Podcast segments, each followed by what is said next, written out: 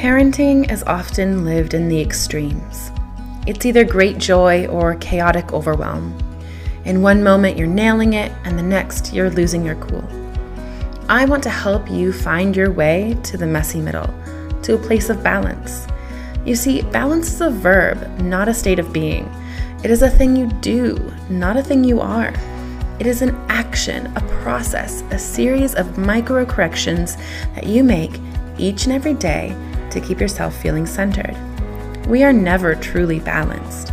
We are engaged in the process of balancing. Hello, I'm Dr. Laura Froyen, and this is the Balanced Parent Podcast, where overwhelmed, stressed out, and disconnected parents go to find tools, mindset shifts, and practices to help them stop yelling at the people they love and start connecting on a deeper level, all delivered with heaping doses of grace and compassion. Join me in conversations that will help you get clear on your goals and values and start showing up in your parenting, your relationships, your life with open hearted authenticity and balance. Let's go. Everybody. This is Dr. Laura Froyen, and this episode of the Balanced Parent Podcast, we're going to be talking about women's health, our cycles, and how we can raise a generation of women, of children who have healthy relationships with their bodies. And to partner with me in this conversation, I am over the moon, so thrilled to bring in a world renowned expert on this topic, Dr. Aviva Romm. Dr. Romm, will you please introduce yourself to Balanced Parenting community and tell us a little bit more about who you are and what you do? Although I know many of them already know who you are. Oh, well, thank you so much, Laura, for having me here. Please call me Aviva. You don't have to call me doctor anything. And it is such a pleasure to be here. And it's so nice to meet you, community.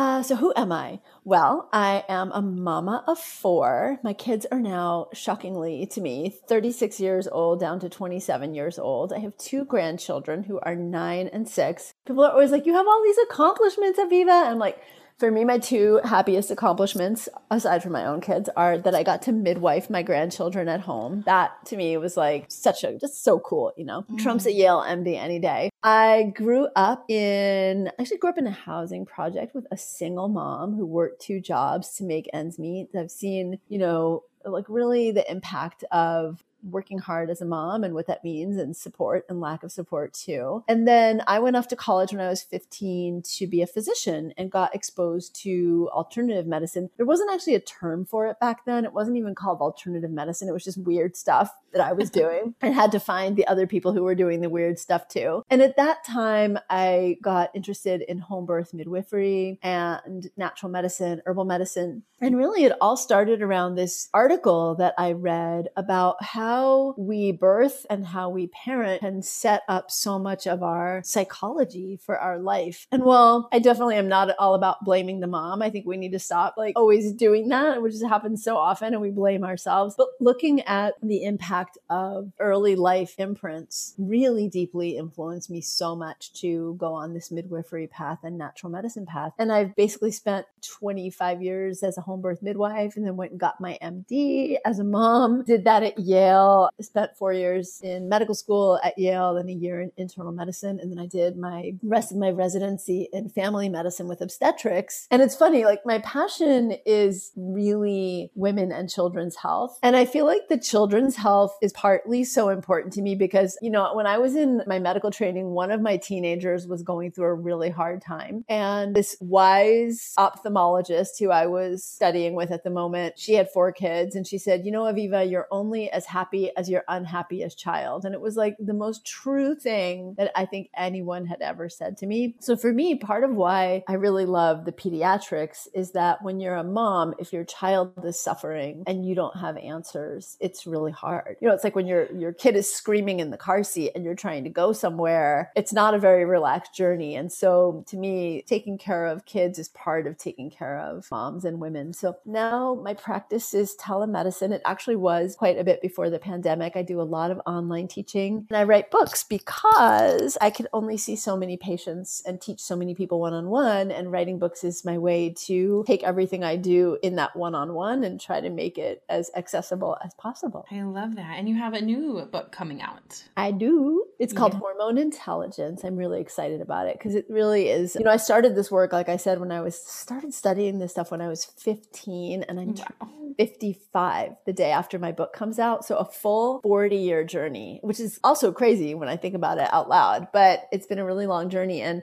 I feel like this book brings together all these aspects of who I am, you know, myself as a midwife, myself as an herbalist, myself as an MD, and myself as a teacher. And of course, a woman, because now that I'm almost 55, I've been through every life cycle, right? I've been mm-hmm. through my puberty and my childbearing years and through menopause. So it's just really exciting to bring this experience and maybe even a little wisdom at this point to other women. Yeah, oh, I, I really appreciate that. And I think that likely too, the field has grown a lot. And what a oh, cool oh, yeah. thing to get to have witnessed that growth and been a part of it too, as it's growing, as we're changing our understanding of what hormonal health and balance for women means. It is, it is really exciting. You know, when I got my first period, I was 12 and I was at my grandmother's house. And my grandmother has always been very reticent about talking she's passed away now, but she was always very reticent about nudity and sex and menstruation and body parts. So when I got my first period at her house and she was the one I had to go and tell, uh, she could never say the word period. She always called it a what's it.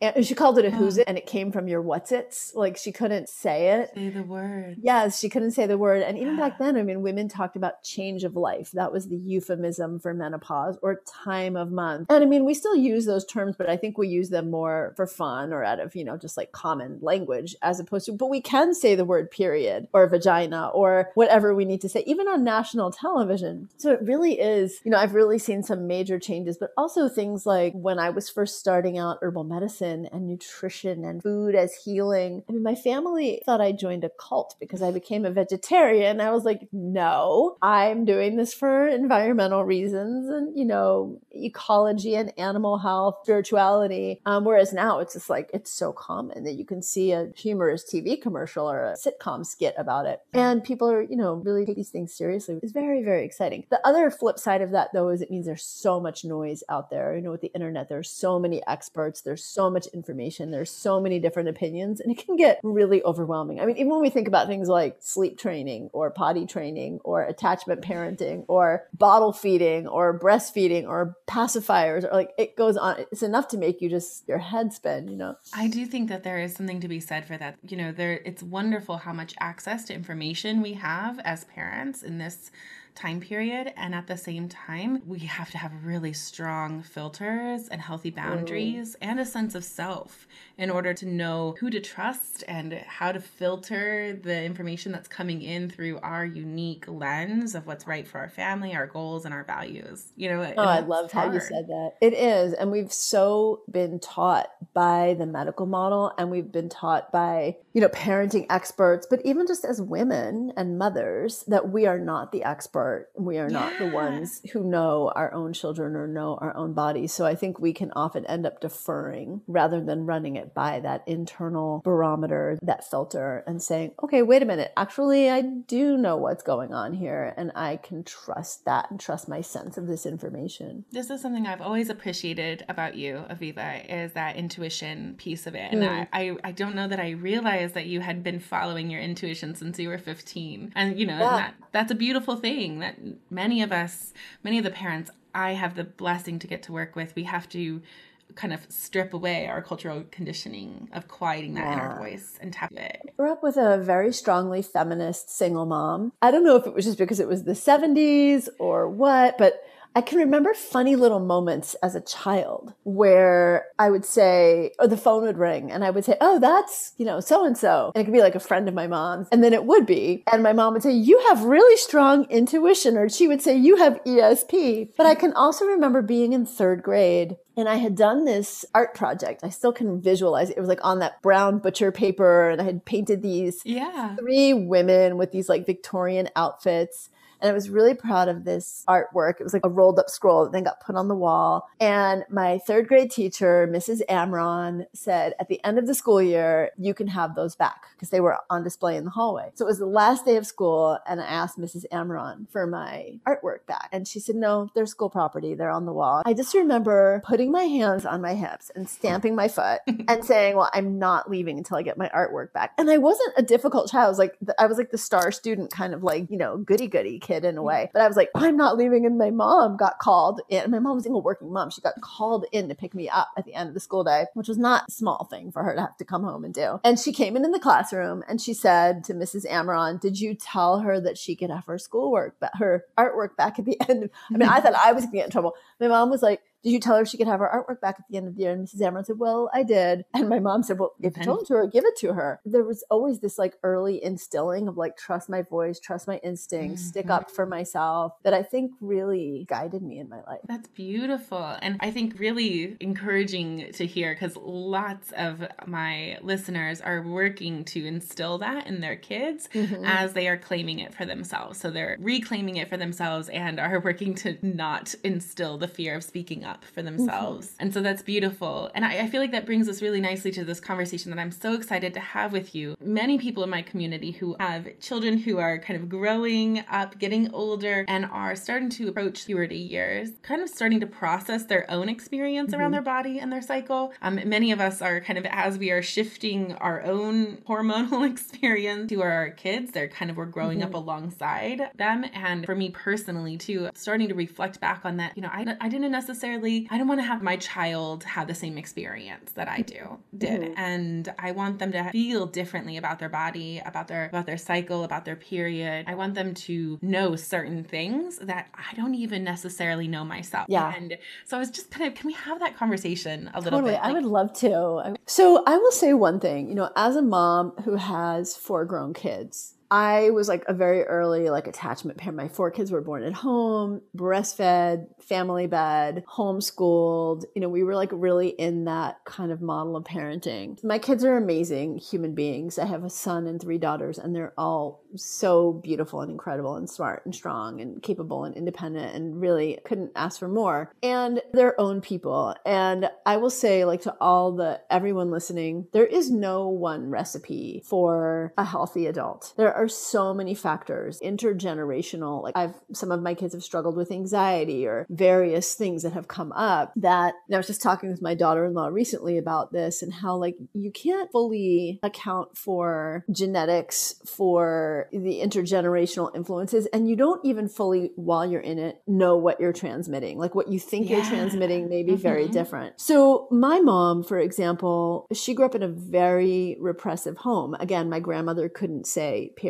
or like any of it. But it was more than that. It was just a very repressive, kind of like post depression, first generation American, parents who had left Europe because of persecution, just a lot of stuff, right? That you don't really necessarily understand how it's fully affecting you. And then you raise your kids trying to do your own best next. So my mom, she kind of like swung in the other direction. So for example, we lived in a tiny apartment. When you'd walk in the apartment, you were kind of in our little dining area. And she had a post poster of a woman who was like sitting on her haunches. I remember it was like 1972 and I was six years old and the woman had a calendar on her back. Like that was the calendar. And it was basically a naked woman, but you couldn't, you just saw her back, you know, and like curve of her butt and then her feet. And even at that age was mortified. My mom could be in the bathroom and I could have a friend over like sixth grade. My mom could be in the bathroom and call and be like, Hey, can you bring me a tampon from the hall closet?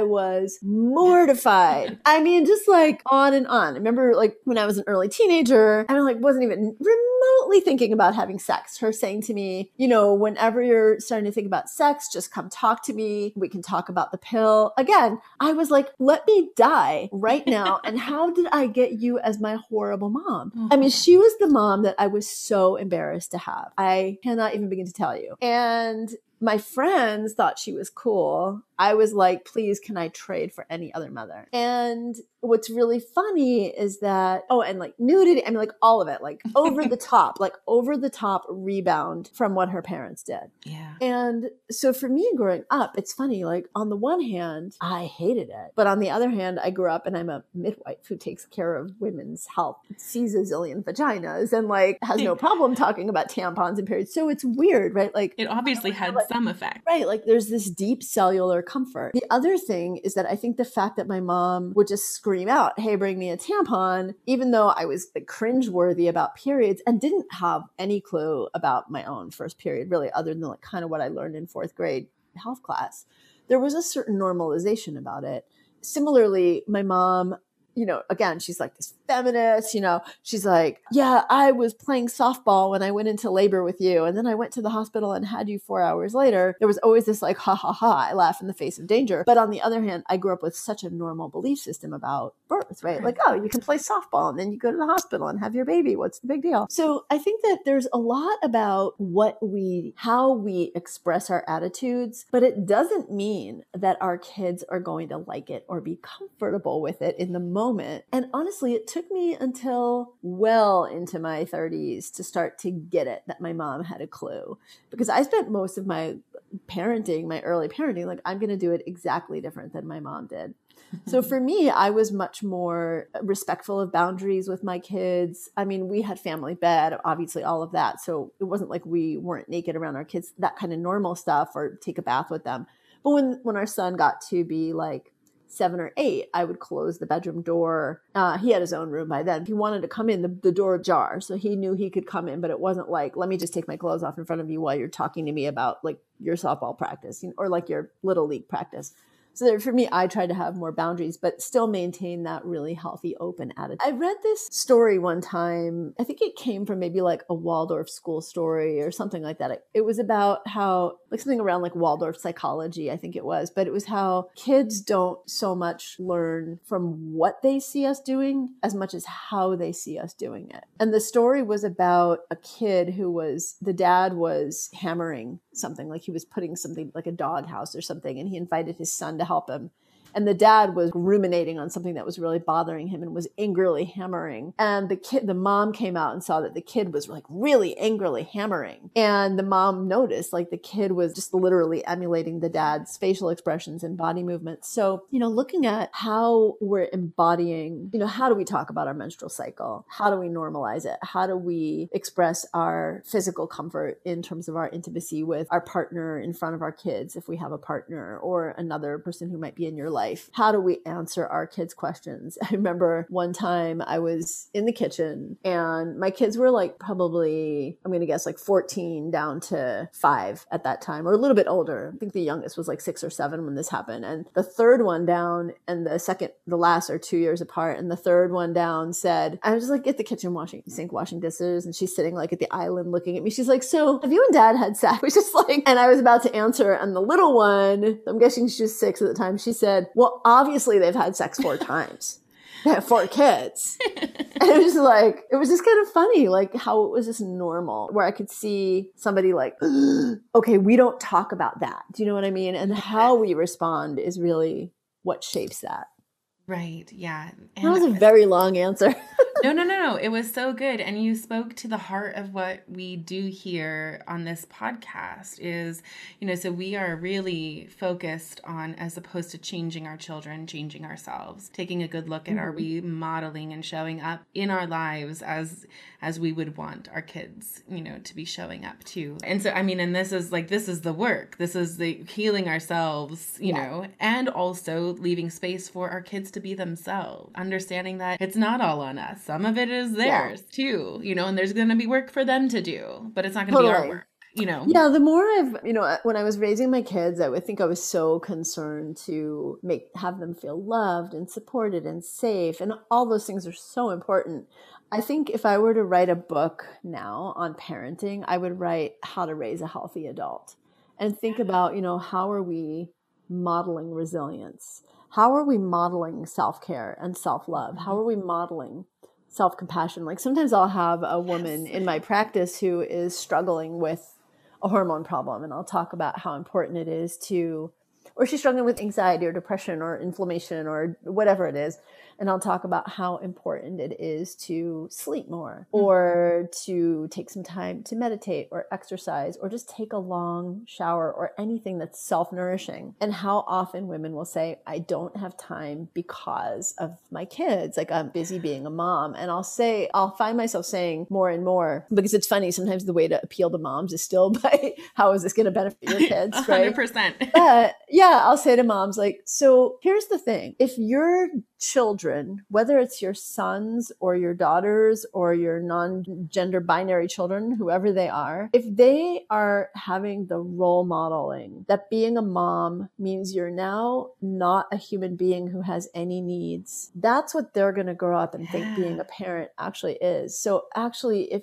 you want to model that mom role in a way that you want your kids to learn, whether you want your son to internalize that so that when he becomes a partner, if he becomes a partner to a mom or another, any human being, they see that in a lens that's really whole. And your daughters grow up either to not want to rebel against that and be like, heck, I'm never going to be like a mom like that, or falling into that. Being a mom means I'm, I don't have any rights to self care anymore. And I know from, you know, the intensive way that I parented my kids, it's really important to dive into how do you really feel? It's a big question I ask my patients. I try to ask myself, how do you really feel? Because if you're turning your, in, you know, yourself inside out to do it and you're not enjoying it, you're modeling that too. Mm-hmm. And it's not that we love being a mom every minute of the day. We don't. But, you know, being honest about that is really important. And then that comes through with everything. You know, if you hate your period, figure out why. If you hate your period because you're in horrible pain, I'm just, here's a story. I was teaching some of my students the other night and we were doing a mock patient situation. And one of my students was saying how she, her mother had just the periods from hell, just doubled over in pain every month, mm. like hemorrhagic, horrible, horrible periods. Her mom, it turned out, had endometriosis, but wasn't diagnosed till much later. But my, my, the woman who was talking to me, she had the same kind of really horrible, painful, miserable periods, but she thought it was normal because that's what her mom went through. So there was no kind of exploration. She was just assuming that the hell that she was going through was normal because my mom went through hell. So if you're hating your period, if your period's miserable, figure out, you know, what's going on there. Is there a medical issue going on? Is there something that you learned about periods that you internalize that makes you hate it? Was there trauma that you had growing up that shows up through your periods? Birth too a lot. You know there's so much work when a woman is pregnant to unpack her family's birth history. You know like my mm-hmm. mom had a c-section my aunt had a c-section all my sisters had c-sections. So for sure i'm going to have a c-section or maybe they don't want to and now they're in this inner anxiety and inner battle. And not to say there's anything wrong if you need to have a c-section but that story that we recreate. And then how do we talk about birth in front of our children? Like, I can't tell you how many women I've heard talk about their birth story with their kids there and saying, Oh, my baby almost died, or I almost died. And then the kids are just necessarily internalizing birth is dangerous. You know, these stories that we don't even know how I think a psychologist once told me that these thoughts are called introjects. Have you heard that term as a psychologist? Yeah.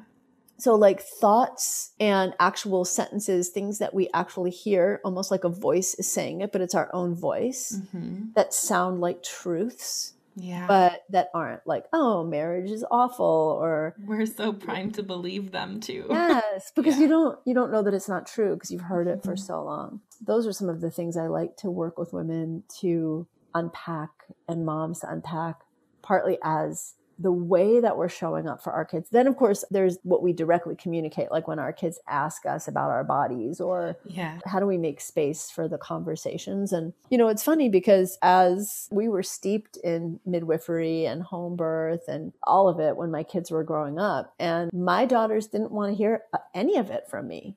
I mean, they actually start to talk about periods, la, la, la, la, la, la, la. Don't want to hear it from you, mom. Talk about sex, la, la, la, la, la. So I think one of the things that's also really helpful is to have other people mm-hmm. that your own children can trust. So whether that is your sister or your best friend or your child's best friend, that you as the parents have this sort of like complicit understanding that if my daughter comes to you and talks to you about birth control, that's cool. And you don't have to actually tell me everything because I want my daughter to respect that there's privacy, unless here's where the boundary gets crossed that we tell each other. Yeah. Oh my gosh. and gosh. That is really powerful. It's really powerful. You know, my kids are the same. They call me a feelings doctor, Oh, and they yeah. have very little interest most of the time in learning about their feelings from me. They'd much rather learn from a book or a therapist or their guidance counselor. They have no interest in. Not at all. But then I will say one of my daughters was in college and she was in college on a different coast, so three hours earlier than I was. And my phone rang at one in the morning, which isn't unusual as a doctor on call or midwife. So it wasn't surprising. What was surprising is that it was my daughter on the other line saying, Mom, um, she and her boyfriend, we were just having sex and the condom broke. What do I do? And it was so funny because she started to tell me more detail. I was like, You could stop with the detail right there. That's all good. I got the condom broke. Yep. And it was really funny. My husband slept through the whole conversation. I hung up the phone and I literally physically patted myself on the shoulder and said, Well done, Aviva. You know, when your kid is calling you up at one o'clock in the morning in college, had sex and a condom broke, and is actually asking you for advice, whatever you did communicate was okay. Yeah, I think it's so important that we do pat ourselves on the back a little bit about those things. Um, so I, I was really intrigued by a little bit about what you were talking about a little bit ago on the kind of how we talk about and think about our cycles and and you know this combination of our intuition. So if we have the feeling that things aren't quite right or we're noticing we have some thoughts about or some stories about our cycles um, that this is just the way it is but now we're starting to question it because of this conversation what is the first step that you would recommend a, a person take like what do you what do you want a, a person who is starting to think about those things and start to question things where do you want them to go first Yeah, so you know, we're so not educated about what is normal and what isn't Yeah. normal. And because of so many aspects of modern living, so many women are experiencing painful periods and heavy periods or irregular periods or fertility, whatever it is. We've kind of just come to think that common is the same as normal. So, a Mm. great starting place is to learn what normal is and what normal isn't. And there is a wide variation in that, but there are some general patterns. So, for example, a normal menstrual cycle. So, from when you get your period to the day before you get your next period, that's the menstrual cycle versus the period, which is the bleeding time. So, a Mhm. normal menstrual cycle should be 26 to 34 days long. So if you're regularly having 24, 25 day cycles or cycles that are more than the 34 days long, then something might be amiss that's worth checking out. If you're having a healthy woman shouldn't be blowing through more than six or so tampons or pads in a day. So if you're having to change your tampon every hour, not because you want to, but because you're, you know, flooding it or you're bleeding into your, um, you know, your underwear or through your clothes, something's going on that's worth checking out. Mhm. So learning, and the bottom line is that uh, you know I say in my book, being a woman is not a diagnosis. So what I mean by that is, so often we go to the doctor and they're like, "Oh, well, that's normal because you have a cycle and you're a woman, so it's normal to have PMS and feel like crap, you know, for three days or a week or whatever it is before your period. It's normal to be doubled over in cramps. Just take ibuprofen. It's normal for your cycles to be different." Wildly different every month. It's normal to skip three periods. It's normal. It's normal. It's normal. It's normal. And so it's, it's normal. Take the pill. Take ibuprofen. But I really want to rethink what we just accept as normal because that part about being a diagnosis, being a woman is not a diagnosis to me means is sort of code for saying being a woman is not should not be about suffering. And so Mhm. many of us are going through our cycles, going through our life cycles, really uncomfortable or miserable, and not knowing that that's not just something we should accept. Learning what is normal and what isn't, and then learning what you can do to realign with this very innate blueprint that we have for how our cycles can work is really important. Within that, I do want to say, much like we can't control who our kids are, you know, I increasingly think that our kids and our health our bodies. There's a lot of it that like we're dealt a hand of cards by genetics by circumstances. It could be where you're born. It could be you know your socioeconomic status. It could be your cultural or genetic inheritance and how that plays out in the culture we live in. So we're we're dealt this hand of cards and then how we play it is where we have some options. And so mm-hmm. you may be dealt a hand of cards that includes a family history of endometriosis or a family history of depression or a family history of diabetes. And so we know that that might be part of your story, but you don't have to keep writing. You can write a different ending to it with the choices that you make. So I always say start with learning what's normal. In this new book I've written, Hormone Intelligence, there are three chapters on what's normal, what's not, and here are a bunch of questionnaires to help figure out where you are. And then once you know what is and isn't, you can also learn what basic things help keep our hormones healthy. So, what are the foods that are, are sort of on an evolutionary biology level our hormones need to be healthy? So, for example, we need certain healthy fats because hormones are made, uh, many of our hormones are made out of a cholesterol foundation. So, we need good, healthy fat to actually make the hormones. We need fiber for our body to break down and eliminate the hormones once we've burned through them and our body's trying to get rid of them. We get um, our ancestors, like our paleo ancestors, got about 100 grams of fiber a day from their diet.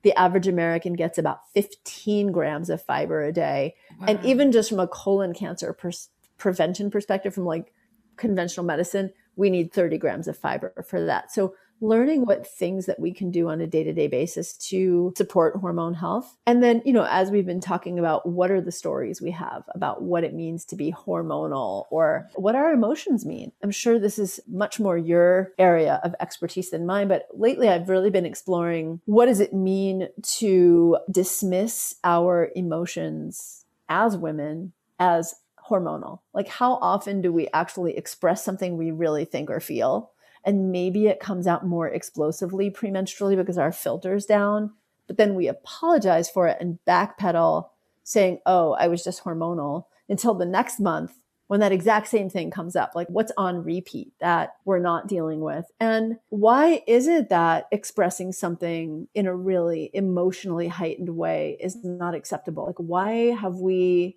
come to have to turn the volume down and live at this sort of flat line of emotions unless we're happy. Like that's yeah. I feel like our culture is like you're either calm and peaceful or you're happy and that's acceptable. But rage, grief, sadness, anger, disappointment, all those things that do often come up premenstrually are suppressed. And then they come up and we're like, oops, I was hormonal.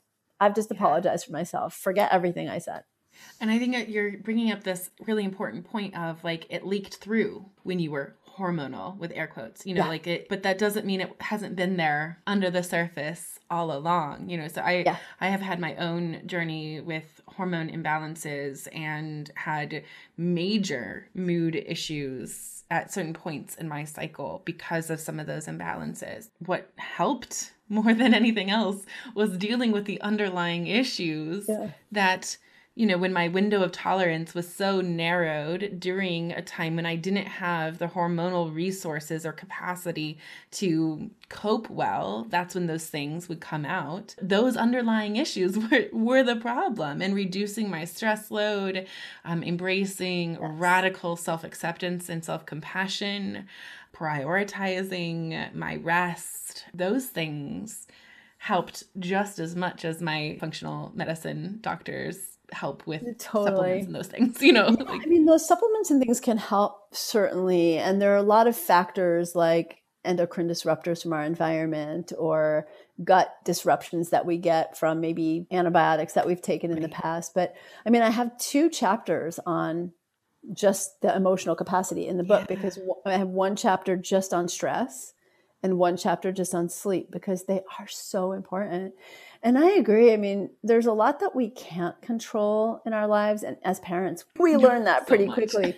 then there are the things that we can use to support ourselves. And it's the same for me. I find that like when I experience the greatest disruptions or mood disruptions are always when I have too much on my plate, mm-hmm. when I am falling into this like sort of performance perfectionism mode and then I'm internally stressing myself out or you know, I think with the way our menstrual cycles work from an evolutionary biology perspective, we do tend to feel a lot more elevated and social and connected around our ovulation. And we do tend to want to be more private and maybe cave a little bit more during our menstrual cycles. When I was 17, I spent a month with a First Nations group out in Nevada. And the women were required to go to Moon Lodge as soon as their period started. They just they like dropped everything and they went to this Moon Lodge. And if they had a breastfeeding child, they were allowed to bring that child with them. It was really disturbing to me. I was at that point in my life, you know, very much in my midwifery, feminine, sacred, you know, moon time consciousness. And here basically women were being told they were dirty and unsacred and they had to be cordoned off somewhere else but I'll tell you what, the women, they looked forward to that time like you wouldn't believe because they were like relieved of their work duties. They were relieved of their parenting duties unless they had a, a little baby.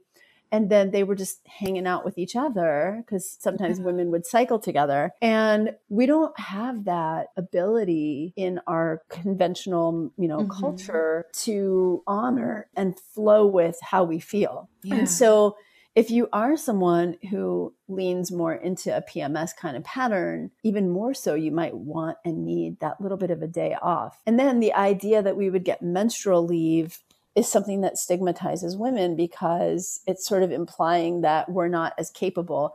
And it's not true. Every study shows that we're completely just as academically and intellectually and physically capable premenstrually, but it's not what we want like we tend to want to go inward and i think if more women were given permission and we gave ourselves permission to experience those emotions to allow ourselves to rest to allow ourselves to clear our plate a little bit then we would actually see those PMS symptoms, those pain symptoms, they would go down. Absolutely. I had the distinct privilege to be involved with a local moon lodge that was run by a beautiful Ojibwe woman. And she was very clear that the separation was not in any way about that this was a, we needed there was any like stigma against it it was a reverence separation mm-hmm. it was a protection you know that these women were in a spiritual and holy time in their yeah. cycle and during that time you needed to honor yourself and the entire community wanted to honor yeah. what was happening. I love that. It's so important. Yeah. And here's the funny thing. So, you know, here I am, Miss Hippie Mom, doing all this stuff. You know, like I always said my moon time.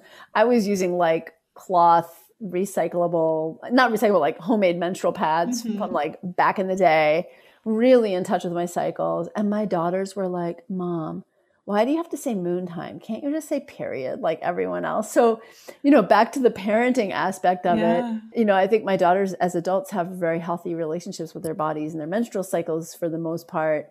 But again, it's sort of like maybe what seeps in than what they would have embraced at the time. Yeah. They did not like my daughters did not want any kind of ceremony, acknowledgement, honoring. So I would have ceremonies for my friends who sometimes were my daughter's age. So my daughters would come along. We'd do like a girls' gathering mm-hmm. where we would talk about periods and I would we'd have like I'd give them their own cloth pads pattern and we'd make these little menstrual tiny dolls and talk about it. And so my daughters by proxy would be part of that, but hells no, they didn't want to hear that stuff.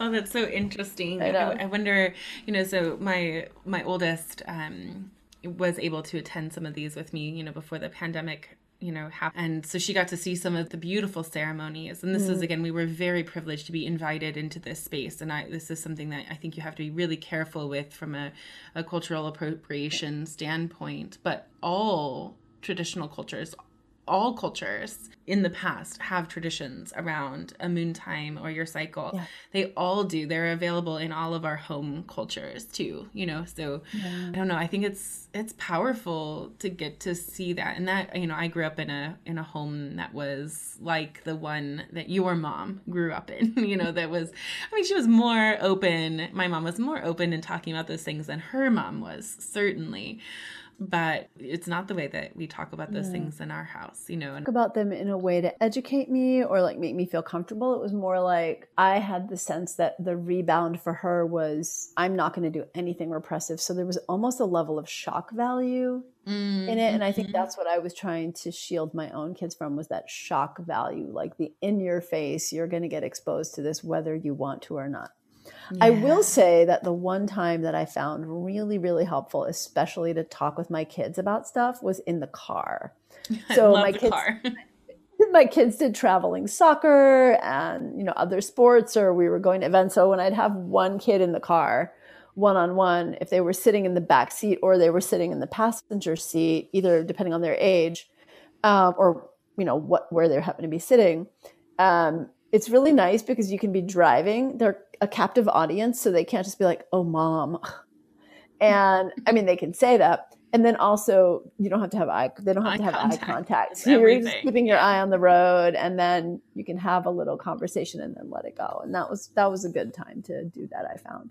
Yeah, I think that those are so important to have those touch points. But again, I really do appreciate the point that you're making that kind of in taking care of ourselves, in committing to being kind to our bodies, to understanding, mm-hmm. to checking in with our bodies and our own cycles, that we will be passing on a legacy so that our kids don't have some of the same hurdles. Yeah. And at the same time, they're they will go on and be themselves. And you know, each kid is different, and uh, I don't think I appreciated that quite as much until they were a bit older. But you know, especially if you have more than one child, each child is so different. You kind of have to meet your child where they're at. One kid may want to know some things. One kid may not. One kid may be inherently more outgoing about certain things. Some kids are just inherently more shy. So, yeah, learning what each kid needs and wants by listening is really helpful too. I love that. Thank you so much. Okay, so why don't you tell us one more time about where we can find your beautiful books? Okay. Thank you so much for allowing yeah. me to share about that. So you can find out about all of my books over on my website at avivaromm.com. If you just go to the navigation tab on the homepage, you'll see a tab that says books.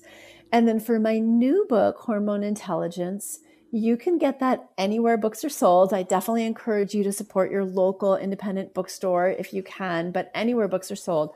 But then, once you've got your copy, go over to my website, go to avivaromm.com forward slash book, just the word book, and you're going to get to a page that has some really astonishing, actually, gifts that come with the book. Because I was just really all about celebrating this book and getting it out there in a major way. So there is a 28 day gut reset that if you get this book by June 8th as a pre order, you have it. This it's a gorgeous course. It's like this whole beautiful gut self care program um, that's 28 days long. And also, I'm running an event. It's a weekend conference. It's a Friday night and all day Saturday. In fact, Ricki Lake, the television talk show host, Ooh, um, is interviewing me. Ricki and Abby Epstein are interviewing me about my book on a Friday. We have some phenomenal guest speakers. And guess what? That's free with the price of one book, too. So all you have to do is go to avivaromm.com forward slash book. You'll see a place um, in the middle of the page where you just put your deets in and that'll automatically get you all these free gifts. So it's oh, really fun. cool. Yeah. Thank you for that. That's really Yeah, cool. you're welcome.